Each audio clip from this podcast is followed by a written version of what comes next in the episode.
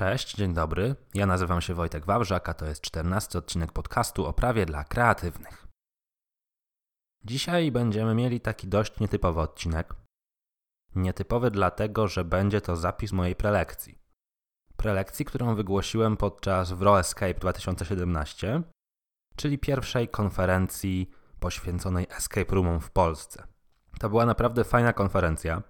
Zaprosili mnie na nią chłopaki z LockMe, czyli takiego serwisu, który agreguje escape roomy, pozwala zawierać z nimi umowy na odległość, pozwala im się promować itd. Tak itd. Tak Świetna inicjatywa, konferencja kapitalnie zorganizowana, a ja miałem przyjemność opowiedzieć tam podczas 30-minutowej prelekcji o prawnych wyzwaniach związanych z prowadzeniem escape roomu. Dla tych, którzy w ogóle jeszcze nie wiedzą, czym jest escape room, a słuchają tego odcinka podcastu, to ja zachęcam do zapoznania się z tym tematem w internecie, bo to naprawdę prężnie rozwijający się sposób rozrywki, a jednocześnie biznesu. Generalnie chodzi o to, że wpuszczają nas do jakiegoś pokoju i my mamy z niego wyjść, pokonując po drodze szereg zagadek. To tak w skrócie. Ten odcinek podcastu będzie zapisem prelekcji. Prelekcja dotyczy, tak jak powiedziałem, escape roomów, ale myślę, że wszystko to, co tutaj powiedziałem podczas tej prelekcji, można z powodzeniem zastosować w innych branżach. Będzie mowa dużo o prawie autorskim, o własności intelektualnej i jej znaczeniu w biznesie. Będzie mowa o umowie najmu. Będę mówił również o danych osobowych, marketingu, o regulaminach, o zawieraniu umów na odległość, o zatrudnianiu pracowników. Także prelekcja dedykowana jest escape roomom, ale myślę, że każdy właściciel swojego biznesu będzie mógł z niej wynieść coś wartościowego. Prelekcja trwa bodajże 25 minut, potem jeszcze jest 10 minut sesji pytań i odpowiedzi. Dzięki temu, że udało mi się uzyskać zapis prelekcji prosto z konsolety, to wszystko jest dość dobrze nagrane. Głośność może nie jest jakaś super wystarczająca, ale myślę, że uda się z powodzeniem tego odcinka odsłuchać. No i nie będę przedłużał w ramach tego wstępu. Zapraszam serdecznie, zapraszam serdecznie do odsłuchu mojej prelekcji o prawnych wyzwaniach związanych z prowadzeniem escape roomu, którą wygłosiłem podczas Wro Escape 2017 odbywającej się we Wrocławiu. Zapraszam serdecznie. Może jeszcze słowem wyjaśnienia, prelekcja została nagrana nie od samego początku. To znaczy, wyszedłem na scenę i zacząłem opowiadać o tym, z jaką definicją prawnika spotkałem się w ostatnim czasie, i właśnie od tego miejsca to nagranie się zacznie. Więc możecie poczuć się przez chwilę tacy zdziwieni, że to tak bez żadnego wstępu i od razu lecimy do definicji prawnika ale tak się nagrało, nie chciałem przy tym za bardzo kombinować, żeby zachować naturalny rytm tej prelekcji. No i to tyle. Już naprawdę nie przedłużam, zapraszam do odsłuchu i usłyszymy się na zakończenie, gdy dodam jeszcze kilka słów od siebie. Mianowicie według tej definicji prawnik to jest ktoś, kto rozwiązuje wasz problem, o którego istnieniu nawet jeszcze nie wiedzieliście i robi to w sposób, którego nie rozumiecie. No właśnie. I będziemy dzisiaj mówić o takich problemach, o których być może nie zdajecie sobie sprawy, a gdybyście sobie zdali sprawę, to może byście w przyszłości z pomocy prawnika w ogóle nie musieli korzystać. I to pokazują również doświadczenia w pracy z moimi klientami, kiedy przychodzą do mnie ludzie, którzy nagle zostają zaskoczeni, że gdyby zdawali sobie sprawę wcześniej, to nie musieliby w ogóle tutaj być. I moim zadaniem na dzisiaj jest opowiedzieć Wam o prawnych wyzwaniach związanych z prowadzeniem escape roomu tak, żebyście nie byli zaskoczeni bo prawo zaskakuje tylko nieprzygotowanych. I pomyślałem sobie, że podzielę tę prezentację na pięć takich bloków. Postarałem się wyodrębnić pewne elementy w prowadzeniu escape roomu, które mogą być problematyczne pod kątem prawnym. Oczywiście to nie wyczerpuje całości tematu. Mamy 30 minut y, i musimy się z tym zmieścić, więc od razu zaczynajmy. I zacznijmy od tych pomysłów, od scenariusza, od samej aranżacji pokoju, no bo chyba na tym właśnie stoi escape room. Escape room bazuje na własności intelektualnej, czyli na czymś, co powstaje w naszych głowach. I to termin własność intelektualna jest dzisiaj bardzo popularny. My mówimy o startupach, mówimy o wspieraniu innowacyjności, zachwycamy się oryginalnością, ale w dalszym ciągu jest szereg osób, które stawiają taki kult pracy fizycznej. I ja jako prawnik kreatywnych prowadzę swój blog, nagrywam swój podcast, Jestem obecny w social mediach, sprzedaję produkty elektroniczne, prowadzę webinary i gdy opowiadam o tym komuś, kto nie do końca kuma internet, to spotykam się z takim wzruszeniem ramion i to jest taka delikatna reakcja, ale najczęściej ta reakcja brzmi: Wojtku, weź ty się w końcu do uczciwej roboty. Ale to już tylko taka dygresja. Zacznijmy od tej własności intelektualnej, bo jestem przekonany, że to powinien być taki fundament waszej escape roomowej działalności. I ta własność intelektualna najczęściej zaczyna się od pomysłu. Mamy świetny pomysł, chcemy go zrealizować i często pytają pytania, czy ten sam pomysł w sobie korzysta w ogóle z ochrony prawnej. I prawda jest taka, że sam pomysł, to co mamy w głowie, jeszcze z tej ochrony nie korzysta. Dlatego niekiedy może być kontrowersyjne, ryzykowne dzielenie się swoimi pomysłami z kolegami z branży, z koleżankami, bo może zdarzyć się tak, że ktoś nas uprzedzi i ten nasz pomysł zrealizuje jako pierwszy. Jeżeli on go zrealizuje jako pierwszy, to on jako pierwszy stworzy utwór. I tutaj dochodzimy do słowa klucz w prawie autorskim. Utwór, czyli przedmiot ochrony. Utwór, czyli jak to pięknie prawnicza definicja mówi, przejaw działalności twórczej o indywidualnym charakterze. Co to oznacza dla waszego escape roomu i co w waszych escape roomach takim utworem może być? Szereg rzeczy. Scenariusz, który może zostać spisany jeszcze przed rozpoczęciem escape roomu, fabuła, aranżacja wnętrza, projekt pewnych przedmiotów i inne utwory, które widzicie na ekranie. Generalnie problem jest taki, kiedy ten utwór zaczyna korzystać z ochrony. Ten utwór zaczyna korzystać z ochrony wtedy, kiedy my go ustalimy. I oczywiście, jeżeli my spisujemy scenariusz, to jest to oczywiste, że jak go spiszemy, jesteśmy twórcą. Ale czasem jest tak, że ten escape room powstaje w ogóle bez wcześniejszych jakichś projektów na piśmie, elektronicznych, od razu jest wdrażany w życie. I samo stworzenie escape roomu będzie już tym ustaleniem utworu, co oznacza, że ten escape room od chwili jego stworzenia będzie korzystał z ochrony prawa autorskiego. Tylko jeżeli my już wiemy, że mamy ten utwór, mamy zbiór utworów w ramach naszego escape roomu, to nie zachłyśnijmy się również, ponieważ to nie jest tak, że mamy monopol absolutny na ten nasz escape room, a to wynika z tego, że prawo autorskie nie chroni wszystkiego, to znaczy nie wszystko jest tym utworem. I powiedziałem już, że tym utworem nie są pomysły, które są tylko w naszej głowie. One muszą zostać utrwalone, żeby z tej ochrony zacząć korzystać. Ale prawo autorskie nie chroni również takich rzeczy jak na przykład klimat pokoju, jak jakaś atmosfera, jakaś mechanika wyjścia z tego pokoju. To są takie elementy, z którymi prawo autorskie może mieć problem. I tutaj również pojawia się temat inspiracji. Bo no, nie, nie, zdajemy sobie sprawę, że nasza kultura opiera się właśnie na inspiracjach jest to jakieś takie koło zamachowe, rozwija się ta kultura, nawiązuje do czegoś, co jest wcześniej. To nie jest tak, że jeżeli my coś raz stworzymy, to nikt inny w przyszłości nie będzie mógł z tego skorzystać. Ta różnica między utworem, który jest pierwszy, a utworem, który powstaje w następstwie, jest bardzo płynna. Prawo rozróżnia tutaj utwory pierwotne, utwory inspirowane, utwory zależne. Ja nie będę tutaj wnikał w szczegóły, bo też nie mamy czasu na jakiś długi wykład z prawa autorskiego. Chcę Was uczulić na to, że nie zawsze escape room jako całość będzie z tej ochrony korzystał i może się zdarzyć tak, że inspiracja będzie dozwolona. Ja to zawsze opowiadam na przykładzie Harry'ego Pottera. To jest taki wdzięczny przykład, ponieważ czym jest Harry Potter? Czym są książki o Harrym Potterze? To są książki o przygodach młodego czarodzieja. Idea, pomysł, koncepcja przygody młodego czarodzieja. Pani J.K. Rowling nie ma monopolu na historię o młodych czarodziejach. To znaczy, ja też mogę sobie stworzyć genialny cykl opowieści o przygodach młodego czarodzieja. Oczywiście on pewnie nie będzie tak popularny, bo z reguły jest tak, że ktoś jest pierwszy, odnosi sukces, a potem są marni naśladowcy. Ale sama idea przygód małego czarodzieja nie korzysta z ochrony. Z ochrony korzysta to, co jest bardziej uszczegółowione, czyli ten cały świat przedstawiony, rysy charakterologiczne postaci itd. Tak itd. Dlatego, jeżeli my się inspirujemy, dążmy zawsze do tego, żeby nie wykorzystywać, nie powielać konkretnych elementów, a jedynie w jakiś sposób nawiązywać i twórczo przetwarzać, tworzyć coś całkowicie własnego. O tej inspiracji tyle. To jest temat bardzo płynny, ale zostawiamy go. Zastanawiamy się teraz nad taką rzeczą, co dzieje się, gdy my tworzymy ten escape room. Gdy tworzymy go samodzielnie, to tak naprawdę wszystkie prawa przysługują nam jako pojedynczemu twórcy. Problem pojawia się w sytuacji, kiedy my działamy w kilka osób, czyli kilka osób twórczo, kreatywnie pracuje nad tym escape roomem. Tutaj prawo autorskie mówi nam, że to jest tak zwany utwór współautorski.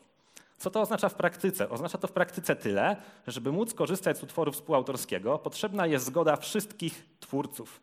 I nie bez powodu widzicie na ekranie takie polskie przysłowie, bo może się okazać, że w sytuacji, w której ci współtwórcy escape roomu pokłócą się w przyszłości, tak naprawdę żaden z nich z tego escape roomu korzystać nie będzie mógł.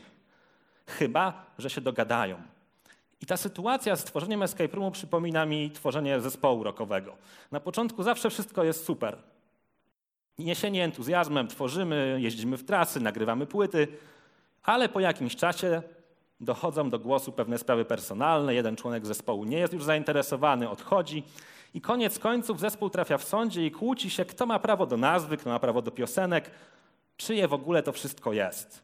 Tak samo jest często w spółkach. Gdy zaczynamy prowadzić spółkę, wydaje nam się, że z tym naszym wspólnikiem zawojujemy świat i będziemy razem po czasy.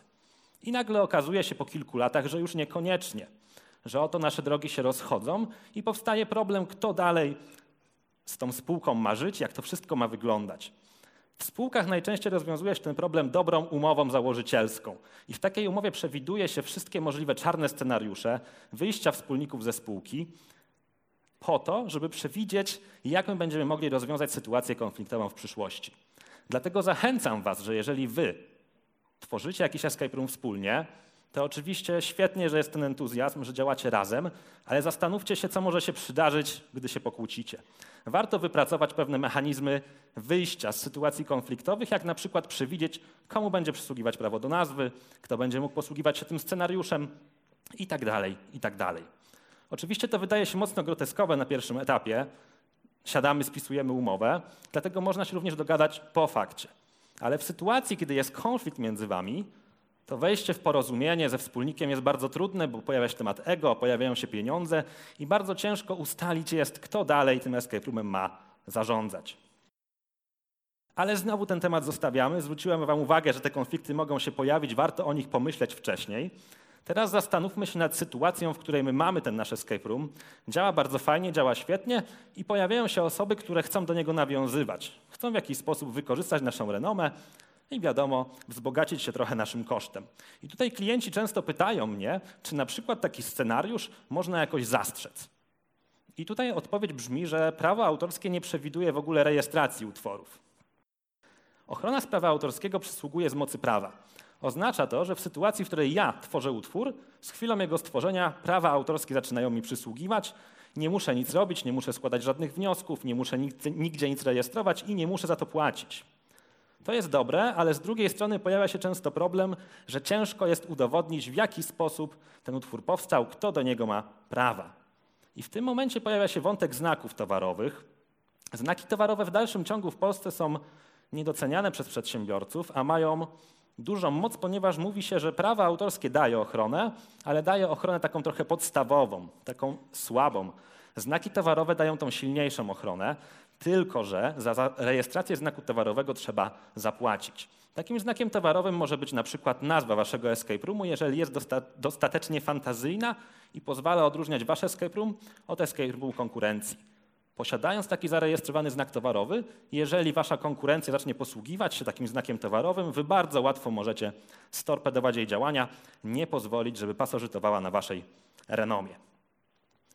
Ale jeżeli nie macie znaku towarowego, jeżeli ochrona na gruncie prawa autorskiego również jest taka nie do końca pewna, bo wchodzimy w te tematy inspiracji, dozwolonej inspiracji, czy to jest utwór, czy nie jest, to jest jeszcze w Polsce coś takiego jak ustawa o zwalczaniu nieuczciwej konkurencji.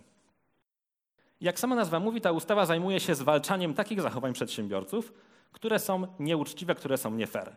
Czyli jeżeli ktoś pasożytuje na waszej renomie, próbuje się pod was podszywać, czy dokonuje jakichkolwiek innych działań, które intuicyjnie wyczuwacie, że są nie w porządku, możecie postawić mu zarzut dopuszczenia się czynu nieuczciwej konkurencji i w ten sposób zablokować podejmowane przez niego działania ale to zawsze też powtarzam swoim klientom, że owszem, podstawy prawne do walczenia w sądzie zawsze są, ale traktujmy te polskie sądy jako taką, jako taką ostateczność. Dlatego, że po pierwsze, na gruncie prawa własności intelektualnej te rozstrzygnięcia są bardzo niepewne. Tak naprawdę nigdy nie wiemy, co sędzia zadecyduje. Po drugie, procesy trwają bardzo długo. Dwa, trzy lata.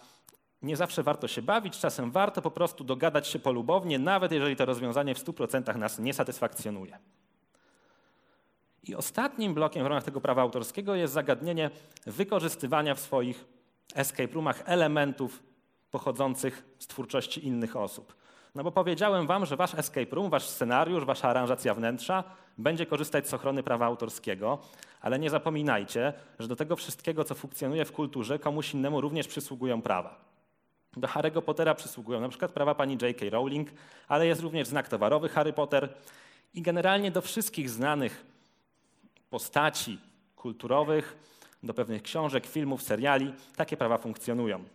I ja wiem, że wy mi teraz powiecie, stoi tu jakiś taki mądry człowiek i mówi, że ja mam tak nie robić, a wszyscy moi koledzy tak robią i jest mnóstwo pokojów tematycznych, jakoś wszyscy żyją. I rzeczywiście macie rację, tak jest. Póki co trwa chyba taka trochę dzika partyzantka, czyli nikt nie przejmuje się jakimiś licencjami, nikt nie przejmuje się tym, że wykorzystuje utwory, które należą do kogoś innego, ale prędzej czy później każda taka partyzantka się kończy i ona najczęściej kończy się z hukiem. I to nie jest tak, że to jest jakaś bardzo odległa wizja. Bo jeżeli weźmiecie sobie sprawę napoju John Lemon i pani Yoko Ono, która postanowiła zablokować produkcję tego napoju, to możecie zdać sobie sprawę, że wcale nie jest takie mało prawdopodobne, że znajdzie się jakiś zagraniczny koncern i podmiot, który dowie się o waszym escape roomie, który nielegalnie wykorzystuje cudzą własność intelektualną.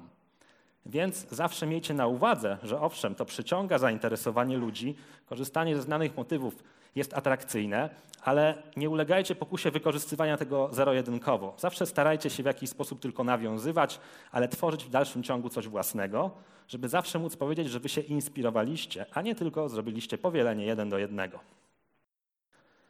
I to doprowadziło nas do końca tego bloku pierwszego, który jest najdłuższy, dlatego że uważam, że ta własność intelektualna jest bardzo istotna, szczególnie w takiej działalności jak w działalności escape roomów. Ale ta własność intelektualna, czyli te utwory, które stworzymy, trzeba gdzieś wyrazić. I wyrażamy je w naszym pokoju. Gdzie nasz pokój się znajduje? Najczęściej znajduje się w e, lokalu wynajmowanym. Czyli dochodzimy do etapu, gdy zawieramy umowę najmu z właścicielem lokalu. Jak to się w Polsce odbywa? Najczęściej sięga się po wzór z internetu albo bez refleksji podpisuje się umowę poddaną przez wynajmującego. Ja bym jednak w waszym przypadku postawił na trochę dalej idący profesjonalizm, bo przecież wy pompujecie w ten escape room swoje pieniądze. To ma być działalność dochodowa i ma funkcjonować na takim poziomie, żeby was wspierać, a nie was blokować. Dlatego w takiej umowie najmu zawsze zwróćcie uwagę w pierwszej kolejności na dostosowanie lokalu, czyli tak zwane nakłady konieczne, żeby móc korzystać z tego lokalu w waszej działalności. Wy robicie to na początku, korzystacie z tego lokalu, ale po fakcie pojawia się sytuacja, gdy oddajecie ten lokal, że te nakłady trzeba jakoś rozliczyć. I teraz właściciel może wam powiedzieć, no to zabieraj wszystko, co zrobiłeś, przebuduj mi te ścianki tak, jak było, ja nie mam z tym nic wspólnego. Warto to zawsze w umowie przewidzieć, jak to rozliczanie nakładów będzie się odbywać. Pamiętajcie również o rozliczaniu mediów, kto za co będzie płacił, kto pokrywa koszty przyłączenia itd. Tak Zwróćcie uwagę na kary umowne. Czy w tej umowie nie znajdują się jakieś kary za jakieś trywialne naruszenie obowiązków, bo często może okazać się tak, że nie przeczytaliście umowy, a potem okazuje się, że musicie zapłacić za naruszenie jakiegoś obowiązku. No i czwarty punkt, ale bardzo ważny, to trwałość umowy. Escape Roomu nie zakładamy na miesiąc, dwa, na trzy, tylko najczęściej na dłuższy okres. Dlatego dążmy do tego, by te umowy najmu były zawierane na czas określony, żebyśmy limitowali możliwość ich wypowiadania do szczególnie ważnych przypadków, które będą określone, a jeżeli wprowadzamy mechanizm wypowiedzenia, to żeby ten okres wypowiedzenia był odpowiednio długi, żebyśmy nie znaleźli się w sytuacji, w której w miesiąc musimy nasz lokal opuścić i tak naprawdę nasz biznes pozostaje w zawieszeniu. I ten drugi blok prowadzi nas do bloku numer 3. Blok numer 3 to zatrudnianie pracowników. To jest ta sytuacja, gdy wasz biznes rozwija się na tyle, że już nie szukacie kogoś do pomocy na równorzędnym poziomie, tylko szukacie kogoś, kto zawsze będzie w jakiś sposób wam podporządkowany. I w ramach tego zatrudnienia pracowników zawsze pojawia się ten sam problem, czyli nasz ukochany ZUS. Wiadomo, że zatrudnianie pracowników łączy się z ponoszeniem kosztów i każdy dąży, żeby te koszty zminimalizować. Dlatego zatrudniamy masowo na umowę o dzieło. I tak mamy umowę o dzieło o podlewanie, umowę o dzieło o sprzątanie lokalu, umowę o dzieło o obsługę recepcji, a to nie są żadne dzieła. Dzieło to jest jakiś wytwór, który ma być jednorazowo zrobiony i który można ocenić pod kątem wymagań specyfikacji tego dzieła. Typowym dziełem jest na przykład logo, strona internetowa, projekt wizytówki, czy właśnie aranżacja wnętrza, projekt wnętrza. I tutaj zwrócę Waszą uwagę, że znowu wracamy do prawa autorskiego. Jeżeli wy zlecacie komuś pracę polegającą na przygotowaniu jakiegoś dzieła, które będziecie dalej w swojej działalności wykorzystywać, to musicie wziąć pod uwagę, że potrzebne są wam prawa, żeby móc z tego korzystać. Sama zapłata za dzieło nie wystarcza jeszcze do tego, żeby móc z niego korzystać. Przekonał się o tym jeden z moich klientów, który przyszedł do mnie za późno, kupił swoją markę nie swoją, ale od kogoś innego kupił markę napojów. W ramach tej marki były etykiety napojów. Zaczął korzystać, zaczął produkcję i zgłosił się do niego grafik, zapytując go, gdzie pan ma jakąś umowę licencyjną pozwalającą na korzystanie z tej etykiety. Klient takiej umowy nie miał, ponieważ robił tą etykietę tak zwany grafik pracujący na gębę. I na gębę zawsze jest fajnie, dopóki grafik dobrze wszędzie, bo potem zaczyna szukać pieniążków. Dlatego jeżeli zamawiacie jakieś dzieło, to zwróćcie uwagę, żeby w tej umowie znalazły się postanowienia dotyczące przeniesienia autorskich praw majątkowych bądź udzielenia licencji. Żebyście nie znaleźli się w sytuacji, w której korzystacie z czegoś, tak naprawdę nie mając ku temu uprawnień. A wracając do tego zatrudnienia na umowę o dzieło, zamiast na umowę o pracę czy umowę zlecenie, pamiętajcie, że to może być inwestycja taka bardzo ryzykowna, bo ona owszem przynosi oszczędność realną na początku, ale nasz kochany ZUS ma bardzo dobrą pamięć i on tak prędko nie zapomina. Pięć lat tyle się przedawniają roszczenia. W związku z tym ZUS może po pięciu latach, w okresie pięciu lat zwrócić się do Was, podważyć Waszą umowę o dzieło jako fikcyjną i nakazać Wam zapłatę zaległego ZUS-u wraz z odsetkami, co będzie skutkowało tym, że ta oszczędność podniesiona pięć lat temu dzisiaj jest raczej stratą pieniędzy. Dlatego warto przemyśleć, czy ta umowa o dzieło rzeczywiście jest najlepszym rozwiązaniem. I w tym momencie klienci pytają mnie, panie Wojtku, jakie są alternatywy, bo ja nie chcę na dzieło, ale nie chcę też ZUS-u. Kilka alternatyw jest. B2B, business to business, zatrudniacie innego przedsiębiorcę, on was fakturuje i po problemie ZUS was nie interesuje. Uczniowie i studenci od 26 roku życia, którzy w ramach umowy zlecenia nie podlegają oskładkowaniu, czy też pracownicy etatowi, którzy będą pracować dla Was po godzinach, a w ramach etatu osiągają minimalne wynagrodzenie i dlatego w ramach Waszej współpracy z Wami tego ZUS-u nie będą płacić. Ale ja zawsze mówię klientom, że czasem warto też popracować na przekonaniach. Jeżeli wy zatrudniacie pracowników, to najczęściej wasz biznes rośnie. Jeżeli wasz biznes rośnie, to chyba bez sensu jest na wszystkim oszczędzać. Tym bardziej, że koszty zatrudnienia pracownika stanowią koszt uzyskania przychodu, co sprawia, że de facto wasz podatek dochodowy jest mniejszy. Blok numer cztery to blok marketingowy, czyli zdobywanie klientów. I tak naprawdę tutaj znowu powracamy do prawa autorskiego. Jak widzicie, ta własność intelektualna przejawia się tak naprawdę we wszystkich blokach. I z marketingiem jest tak, że jeżeli my prowadzimy jakieś działania marketingowe, to wykorzystujemy w nich wiele utworów: muzykę, grafikę, zdjęcia. Jeżeli mamy duży budżet, zlecamy wykonanie takich utworów komuś z zewnątrz, zawieramy z nim właśnie umowę o dzieło z przeniesieniem autorskich praw majątkowych i wszystko śmiga. Ale przy mniejszych budżetach my najczęściej szukamy materiałów bezpłatnych. Idziemy do Google'a, szukamy grafik i często bezrefleksyjnie je wykorzystujemy. Jeżeli wykorzystujecie jakieś materiały nie swoje, a bezpłatne, to musicie się zawsze upewnić, na jakich licencjach one są rozpowszechniane, czy możecie je rzeczywiście wykorzystać. Bo może się okazać znowu tak, że wykorzystacie jakieś zdjęcie w materiałach marketingowych, to zdjęcie nie jest wasze, wykorzystaliście je bez odpowiedniej licencji i macie problem, musicie płacić odszkodowanie za bezumowne korzystanie z czyjegoś utworu. No właśnie, bo ładne zdjęcia i grafiki nie biorą się znikąd, one zawsze do kogoś należą. Pamiętajcie również, że nie tylko wizerunek celebrytów korzysta z ochrony, bo my przyzwyczailiśmy się już, że celebryci występujący w reklamach biorą za to pieniądze. Ale jeżeli przychodzi do waszego escape roomu, przychodzą piękni młodzi ludzie i chcecie wykorzystać ich zdjęcie w materiałach marketingowych, na przykład na Facebooku, to również musicie mieć ich zgodę, bo na rozpowszechnianie cudzego wizerunku, szczególnie w ramach działań komercyjnych, zgoda jest potrzebna. Więc zawsze wystarczy mieć chociaż jakieś proste oświadczenie, że te osoby zgadzają się na wykorzystanie tych zdjęć w taki i w taki sposób, żeby uniknąć roszczenia związanego z naruszeniem prawa do wizerunku. Pamiętajcie również, że marketing, najczęściej marketing internetowy, wiąże się z przetwarzaniem danych osobowych. Przykładowo, jeżeli macie newsletter, to najczęściej przetwarzacie e-mail, adres e-mail, a z tym łączy się wiele obowiązków. Takim najbardziej widocznym obowiązkiem i dotkliwym, bo widocznym na stronach są te wszystkie checkboxy i klauzule informacyjne, które muszą mieć odpowiednią treść, wskazywać na odpowiednie zgody. Ale to nie wszystko. W ramach ochrony danych osobowych pojawia się również konieczność sporządzenia dokumentacji ochrony danych osobowych, zawarcia umów powierzenia, przeszkolenia pracowników, wdrożenia stosownych procedur. Ja nie mam dzisiaj czasu, żeby o tym wszystkim szczegółowo opowiedzieć, ale jeżeli macie ochotę, to zapraszam na swój blog prakreacja.pl, tam znajdziecie wiele materiałów z tym związanych, również materiał dotyczący RODO, czyli unijnego rozporządzenia o ochronie danych osobowych, które od przyszłego roku rozpoczyna być stosowane. I w ramach tego marketingu przestrzegam Was jeszcze przed jednym, to znaczy przed próbą takiego oszukiwania konkurencji. Chodzi o, tutaj o tak zwaną nieuczciwą reklamę. Mówiłem Wam o ustawie o zwalczaniu nieuczciwej konkurencji. Ta ustawa również przewiduje formy tak zwanej zakazanej nieuczciwej reklamy. I taką zakazaną nieuczciwą reklamą będzie na przykład pozycjonowanie się na słowa kluczowe konkurencji. Jeżeli wasza konkurencja ma znak towarowy na swój escape room, to nie kierujcie reklam Google AdWords na ten znak towarowy, bo to właśnie będzie czyn nieuczciwej konkurencji.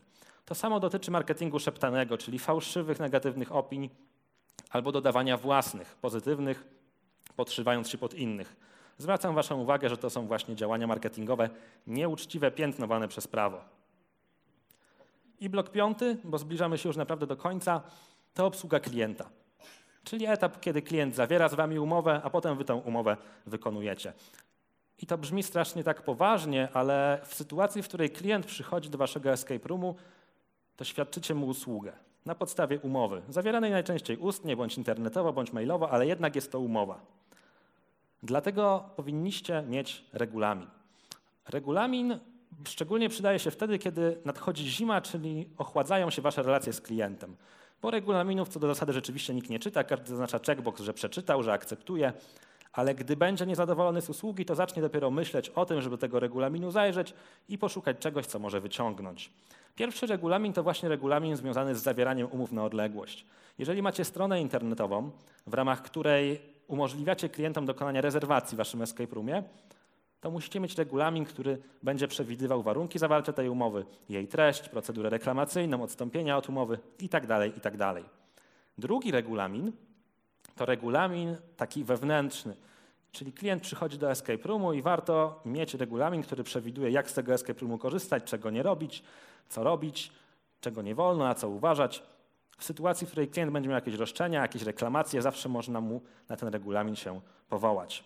Ale taka na koniec już praktyczna zasada właśnie z obsługi klienta, bo ja często spotykam się, że przedsiębiorcy przygotowują pieczołowicie te regulaminy, zabezpieczają się na wszystko, co się da, i potem przychodzi klient i oni, powołując się na regulamin, nieprzejednani, odmawiają mu czegoś.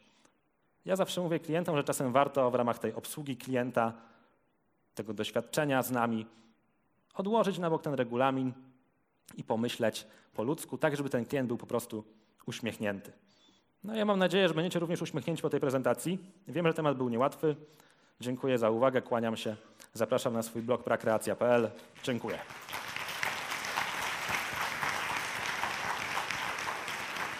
Moi drodzy, jeszcze może ktoś z Was y, ma ochotę zadać Wojtkowi pytanie. Zapraszam, zapraszam. Jest mamy kilka chwilę. osób, także mamy jeszcze kilka chwil. Proszę bardzo. Dzień dobry. E, Cześć. Chciałem się spytać odnośnie znaków towarowych i mhm. zastrzegania. Co jeżeli jedna, jakaś firma zastrzegła sobie na przykład nazwę Escape Room albo Room Escape, albo tego typu rzeczy, które są ogólnie e, no, używane przez wszystkich. Po pierwsze, taka nazwa w ogóle nie powinna być zarejestrowana przez Urząd Patentowy, bo ona nie indywidualizuje usługi, tylko wskazuje na jej charakter. Jeżeli Urząd Patentowy w swojej nieświadomości zarejestrował, to my możemy złożyć tak zwany sprzeciw i dążyć do unieważnienia tego znaku. No bo eliminowanie z obrotu pojęcia escape room to byłoby absurd, no bo wszyscy tutaj jak jesteśmy mamy coś wspólnego z escape roomami i nie może być tak, że ktoś jeden ma monopol na pojęcie escape room. W związku z tym nie będzie możliwe zastrzeżenie znaku escape room. Już, już jest zastrzeżone. Tak? Room escape na przykład. Okej. Okay. Konkretnie no, mhm. taki jest po prostu słowo. Jeżeli ktoś z Was będzie chciał z tym walczyć, wystarczy udać się do rzecznika patentowego i on w ramach procedury unieważnienia tego znaku towarowego powinien ją bez problemu unieważnić. Co do znaków towarowych polecam Wam taki blog Mikołaja Lecha. Gdy wpiszecie w Google Mikołaj Lech znaki towarowe, to jest właśnie rzecznik patentowy specjalizujący się w znakach towarowych, który prowadzi również sprawy o unieważnienie znaków towarowych. Cześć. Jedno, jedno pytanie już kolega zadał. Które chciałem też zadać. Aha. Drugie pytanie. E, myślę, że większość z właścicieli ma taki punkt w regulaminie e, do graczy, że gracze wchodzą do pokoju na własną odpowiedzialność. Pytanie, czy to, czy to jest w ogóle zgodne z prawem, czy to ma jakieś znaczenie, czy to jest bardziej taki straszak.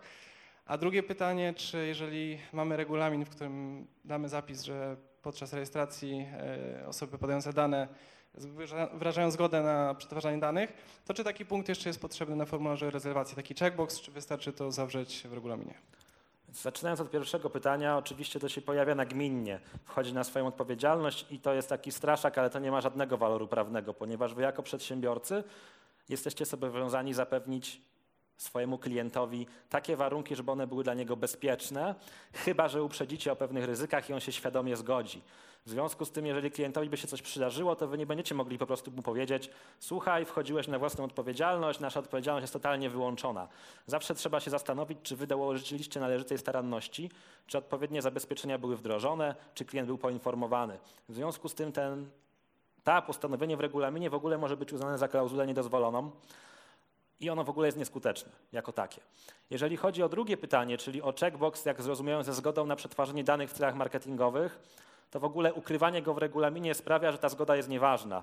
I o tym wielokrotnie Giodo się wypowiadał, że taka zgoda musi być odebrana oddzielnie od regulaminu. Czyli ktoś musi mieć możliwość zawarcia z wami umowy i wyrażenia zgody marketingowej. Nie może być to połączone. Pytałem bardziej o dane, które klient podaje w czasie rejestracji, czyli rezerwacji, czyli imię, nazwisko, okay. e-mail, numer telefonu. Czyli wy wykorzystywane wyłącznie w celu realizacji umowy. Tak. Tutaj w ogóle nie musicie mieć zgody, tak? bo wystarczającą podstawą przetwarzania danych jest właśnie ta zawarta umowa. Jeżeli te dane są wykorzystywane wyłącznie w ramach realizacji tej umowy, checkbox ze zgodą jest niepotrzebny. Cześć, ja mam jeszcze pytanie odnośnie praw autorskich. Tak? E, zatrudniamy w Escape Roomie studentów na umowę zlecenie. Mamy od czasu do czasu burzę mózgów, oni są super kreatywni, mają świetne pomysły.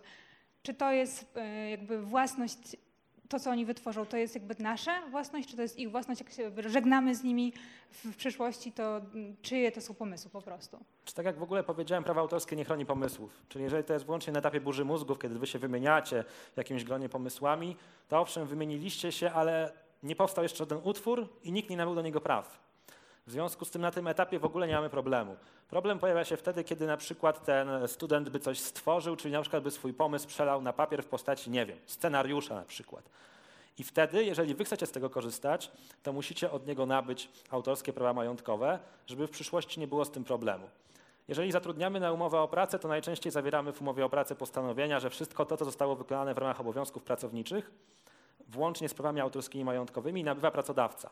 I warto o tym pamiętać, że jeżeli dochodzi do utrwalenia jakichś pomysłów, to żebyśmy sobie zapewnili prawo do ich wykorzystywania. Ale jeżeli to są tylko pomysły latające w głowach i przy wypowiedziach, to jeszcze problemu nie ma. Ja mam takie pytanie jeszcze dotyczące może nie tyle regulaminu, ale bez względu na to, jak bezpieczny pokój nie zrobimy, tak jak nawet Siergiej powiedział, ktoś może sobie to metalowe drzwi na nogę zrzucić. Więc jak się zabezpieczyć przed takimi sytuacjami, żeby klienci nie mieli później do nas pretensji o to, że my zrobiliśmy niebezpieczny pokój, mimo że pokój jest w 100% bezpieczny, ale no, nie wiem, człowiek się pobił z kolegą i, i sobie skrzywdę zrobił. To jest tak? kwestia w ogóle takiej odpowiedzialności prawnej, odpowiedzialności cywilnej. Wy nie ponosicie odpowiedzialności absolutnej. Czyli zawsze musicie być w stanie wykazać, że te zabezpieczenia są odpowiednie ze względu na potencjalne zagrożenia. To, że komuś coś się przydarzyło, to jeszcze nie oznacza, że automatycznie ponosicie odpowiedzialność. Jedyną formą zabezpieczenia to jest właśnie wdrożenie odpowiednich zabezpieczeń i zadbanie o ten regulamin, który będzie jak gdyby akceptowany poprzez wejście do escape roomu. W teatrach się to na przykład rozwiązuje poprzez wydrukowywanie tego regulaminu i e, no, wywieszanie go w formie plakatu przed wejściem na widownię ale nie ma żadnego złotego sposobu, w którym byście mogli powiedzieć klientowi, który zgłosi się do Was z roszczeniem, że Wy odpowiedzialności nie ponosicie. To zawsze jest kwestia indywidualna i prawdopodobnie będzie oceniana najczęściej na, na etapie postępowania reklamacyjnego, gdy klient do Was przyjdzie z taką reklamacją. Ale nie ma żadnej złotej prawniczej formułki, która pozwoliłaby Wam się wymigać od odpowiedzialności na zawsze. Tak bym odpowiedział na to pytanie. Jeżeli będziecie chcieli podrążyć, to myślę, że obiad będzie ku temu dobrą okazją. E, też nie wiem, jaki mamy czas, ale tu zadała koleżanka ciekawe pytanie jeszcze o prawa autorskie przy zleceniu i umowie o dzieło, tak? Tutaj nie ma żadnego automatyzmu, czyli trzeba w tej umowie zawrzeć stosowne postanowienia. I też bym dodał, bo wiem z praktyki, że najczęściej tak to wygląda, że my się ograniczamy do stwierdzenia, Zamawiający nabywa całość autorskich praw majątkowych. E, to nie załatwia sprawy, ponieważ trzeba jeszcze składać pole eksploatacji, trzeba jeszcze pamiętać o prawach zależnych, o autorskich prawach osobistych. Generalnie postanowienia dotyczące praw autorskich najczęściej w umowie przybierają cały oddzielny paragraf i to nie jest jedno zdanie. Więc wszystkie te wzory internetowe, gdzie pojawia się nabycie całości autorskich praw majątkowych, tak naprawdę nie prowadzi do niczego, bo do żadnego przejścia praw nie dochodzi ze względu na niedookreślenie tego. E, ja chciałem jeszcze zapytać o zgodę na wykorzystanie zdjęć w celach marketingowych. Mhm. Czy wystarczy nam zgoda słowna udzielona w lokalu, czy muszę mieć to jakoś na piśmie potwierdzone? Zgody można udzielić w każdej formie, tylko powstaje problem dowodowy. jak wykażesz zgodę ustną. Oczywiście są zeznania świadków, i tak dalej, i tak dalej. Natomiast e, jeżeli chcemy to wykorzystywać szczególnie w celach marketingowych, to warto mieć takie proste, krótkie oświadczenie, zgodę na wykorzystanie wizerunku i po prostu poprosić o podpis. Jeżeli to nie jest możliwe, decyzja należy do ciebie, czy opierasz się na zgodzie ustnej, czy nie, bo w przyszłości, gdyby klient zarzucił ci wykorzystanie zdjęcia bez zgody, to ty musisz być w stanie wykazać, że on taką zgodę ci udzielił. On może ją udzielić w dowolnej formie, mailowo, pisemnie, ustnie, ale ty musisz być w stanie ją wykazać. Więc zawsze musisz się zastanowić, czy masz jakiś dowód na udzielenie tej zgody. Oczywiście najbardziej takim drastycznym pomysłem byłoby nagrywanie go z ukrytej kamery, ale to też nie polecam, bo to z kolei jest wchodzenie w sferę prywatności. Okay. Ja mam jeszcze pytanie. Um, odnośnie tego, że możemy naśladować czyjś pokój, czyli wystrój, jakiś no, pomysł po prostu, czy, czy ogólny taki e, klimat powiedzmy, to e, może się zdarzyć tak, że na przykład my wymyślimy jakiś pokój, w okolicy nikt takiego nie ma, ale na przykład po roku, nie wiem, może się ktoś do nas zgłosić, że w Niemczech, w jakimś małym miasteczku jest spokój z takim wystrojem i my ukradliśmy ten pomysł i tak dalej. Można nam ktoś tak powiedzieć? Jest takie ryzyko na gruncie prawa autorskiego, dlatego prawo autorskie przewiduje coś takiego jak twórczość równoległą.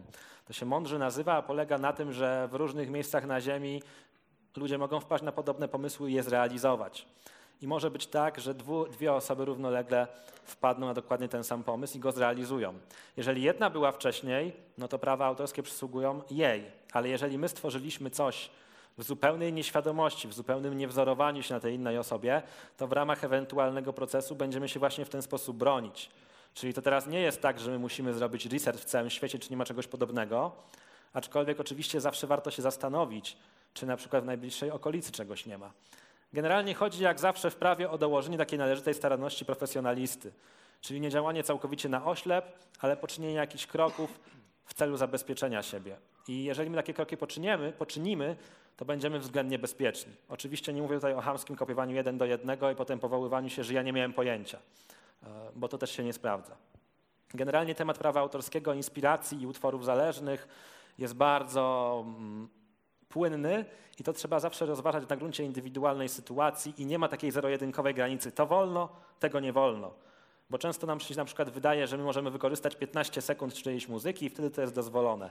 Nie ma żadnych zero-jedynkowych w prawie autorskim odpowiedzi i zawsze trzeba do danego przypadku podchodzić indywidualnie. Cześć. Pytanie odnośnie Cześć. tego uszkodzenia użytkowników jeszcze. Ładnie e, powiedziane. Tak. Tak e, powiedziane jak no i oczywiście naszego, naszej formy zabezpieczenia. Czy mm, nagrywanie na monitoringu, które mogłoby być taką formą zabezpieczenia, wymaga specjalnej zgody od użytkownika, czy wystarczy, żeby poinformować użytkownika, że jest monitoring i że to wszystko jest nagrywane? Poinformowanie to już jest raz, ale niestety RODO, czyli to unijne rozporządzenie o ochronie danych osobowych, które będzie stosowane od maja 2018 roku, dotyczy również monitoringu wizyjnego. I według tego rozporządzenia nagrywanie kogoś, monitorowanie kogoś, to już będzie proces przetwarzania jego danych osobowych. A żeby móc przetwarzać dane osobowe, trzeba legitymować się odpowiednią podstawą. Najlepszą podstawą będzie właśnie zgoda. Aczkolwiek w celach bezpieczeństwa, zapewnienia bezpieczeństwa na przykład w escape roomie, można również powołać się na tak zwany usprawiedliwiony cel.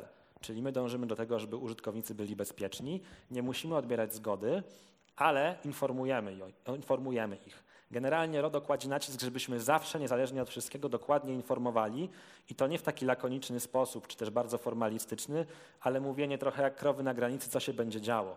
W związku z tym podstawą na pewno zawsze jest wyraźna informacja, o zgoda byłaby super, tylko pytanie, jak tą zgodę teraz odbierać? No będziemy prosić o podpisanie świska, zgadzam się na nagrywanie mnie. Dość kuriozalne, więc oczywiście wspomniałbym o tym w regulaminie, informowałbym o tym i na tym bym poprzestał. Wojtek, dziękujemy. Moi drodzy, Wojtek Wawrzak był e, naszym gościem, Dziękuję opowiadał o najważniejszych aspektach prawniczych w branży escape roomów. Teraz e, zapraszam Was na przerwę lunchową. No i mamy za sobą prelekcję.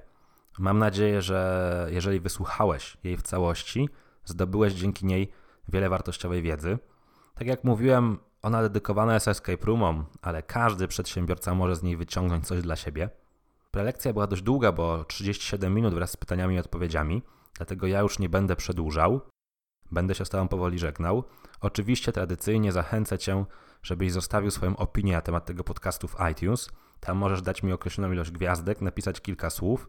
To pozwoli mi dotrzeć do jak największej grupy słuchaczy, znaleźć się jak najwyżej w zestawieniu iTunes.